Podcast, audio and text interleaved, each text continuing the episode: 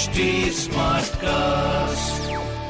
आप सुन रहे हैं एच डी स्मार्ट कास्ट और ये है लाइव हिंदुस्तान प्रोडक्शन हाय मैं हूँ फीवर आरजे पीयूष और आप सुन रहे हैं कानपुर स्मार्ट न्यूज़ इस हफ़्ते। मैं ही आपको कानपुर शहर की खबरें बताने वाला हूँ। तो आइए शुरू करते हैं सबसे पहली खबर आ रही है भाई साहब मौसम से जुड़ी। मतलब आजकल खबर आप ये सुन ही रहोगे कि बादल जो है आ गए हैं फिर से कानपुर में और मानसून जो है जल्दी दस्तक देता है। तो ऐसे में थोड़ा सा डिटेल से जाते हैं। एक बार फिर मौसम में बदलाव होने लगा है। उत्तर पश्चिम की बजाय जो है रविवार से उत्तर पूर्वी और दक्षिण पूर्वी हवा चलने लगी है, जो अपने साथ नमी लेकर आई है हमारे कानपुर शहर में और उनतीस जून के बाद मानसून दस्तक दे सकता है। मैं आपको बताऊँ 10 किलोमीटर प्रति घंटे की रफ्तार से नम हवा चल रही है, जिसकी वजह से तापमान में कमी भी आई है। मतलब जहाँ 40 डिग्री, इकतालीस डिग्री पहुँच रहा था, वहीं दूसरी तरफ़ अब कानपुर शहर में आपको 36 से सैंतीस डिग्री टेम्परेचर के आसपास मिल जाएगा।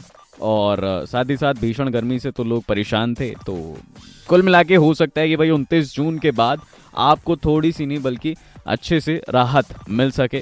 मानसून दस्तक देगा तो ऐसे में फ़ोन और चाय पकौड़ी का इंतज़ाम रखिएगा भाई साहब। फ़ोन वगैरह इसलिए, क्योंकि तभी तो पता लगेगा जब आपकी इंस्टा स्टोरीज और पोस्ट अपलोड होंगे इंस्टाग्राम पर। हैश टैग औसम मौसम करके।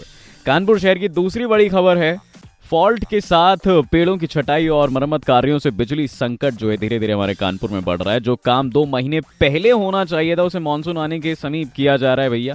इसकी वजह से उमस भरी गर्मी में उपभोक्ताओं को परेशान होना पड़ रहा है। रविवार के साथ ही जो है सप्ताह में कई दिन पेड़ों की छटाई और मरम्मत के लिए कई फीडर बंद कर दिए जाते हैं। फॉल्ट और शटडाउन से रविवार को मैं आपको बताऊँ, तकरीबन 22 सब स्टेशनों से जुड़े क्षेत्रों में 10 लाख लोग परेशान रहे हैं।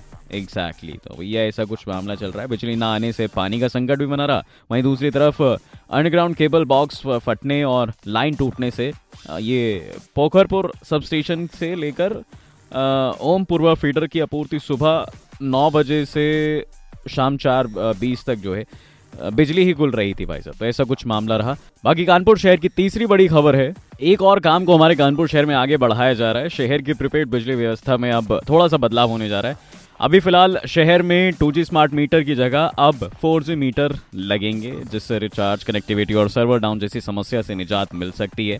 अगस्त से मैं आपको बताऊँ, ये मीटर लगने शुरू हो जाएँगे आपके घरों में। इस पर कुल 328 करोड़ रुपए का खर्चा आने वाला है। हाँ जी।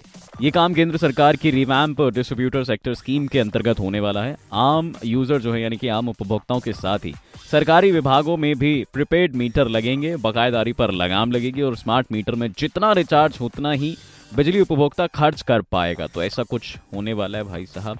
और इसी के साथ साथ कानपुर शहर की चौथी बड़ी खबर यह है कि हमारे कानपुर को सजाया जा रहा है। दीवारों पर पेंटिंग्स वगैरह आपको वैसे मिल जाती होंगी अगर आप वीआईपी रोड से परमट की तरफ़ आते हो।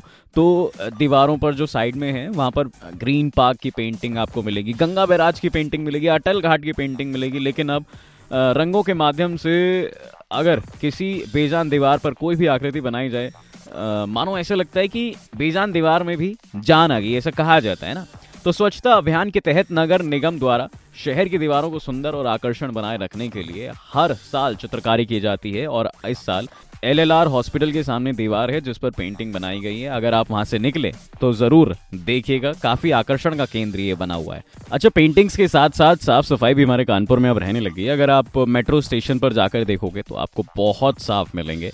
इवन जब सुबह सुबह कभी मैं निकलता हूँ कानपुर में रनिंग के लिए जॉगिंग के लिए एक्सरसाइज वगैरह करने के लिए मोती झील पे तो मेट्रो स्टेशन पर ऑलरेडी झाड़ू लग रही होती हैं एंड इवन काका देव में से निकलता हूँ मैं तो वहाँ पर भी झाड़ू लग रही होती हैं। परमट की साइड आओगे तो वहाँ पर भी साफ़ सफ़ाई आपको जो है होती हुई मिलेगी तो ऐसा कुछ मामला रहने लगा है अब हमारे कानपुर में। बाकी कानपुर की आखिरी और पांचवी बड़ी खबर है, बहुत अहम खबर है, थोड़ा ध्यान दीजिएगा भैया, देश प्रदेश में और हमारे कानपुर शहर में भी कोरोना केसेस धीरे धीरे बढ़ रहे हैं तो ऐसे में जो स्पेशलिस्ट है उनका ये मानना है कि कोरोना से फ़िलहाल दो साल तक हमें निजात नहीं मिल सकती है, कोई आसार ऐसा दिख नहीं रहे तो ऐसे में संक्रमण से बचाव के लिए केवल टीका लगाना, यानी डोज लगाना ही बहुत ज़रूरी है। तो अगर आपने अभी तक अपनी फ़र्स्ट डोज तो खैर ले ली होगी, लेकिन सेकेंड डोज नहीं ली है, सो यस, सेकेंड डोज भी ज़रूर लें, सेकेंड टीका भी अपना लगवा लें। वैक्सीन का ये भी बहुत ज़रूरी है, और जितने भी प्रिकॉशंस है तमाम, ये भी जो है इनको फॉलो करते रहें। तो ये थी हमारे कानपुर शहर की पाँच बड़ी खबरें ऐसी खबरें सुनने के लिए आप पढ़ सकते हैं हिंदुस्तान अखबार। कोई सवाल हो तो प्लीज़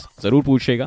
हमारे सोशल मीडिया हैंडल्स पर इंस्टाग्राम फेसबुक एंड ट्विटर पर हमारा हैंडल है at the rate H T और ऐसे पॉडकास्ट सुनने के लिए please log on to W W W dot H T dot com आप सुन रहे हैं एच डी स्मार्ट कास्ट और ये था live Hindustan production HD Smartcast.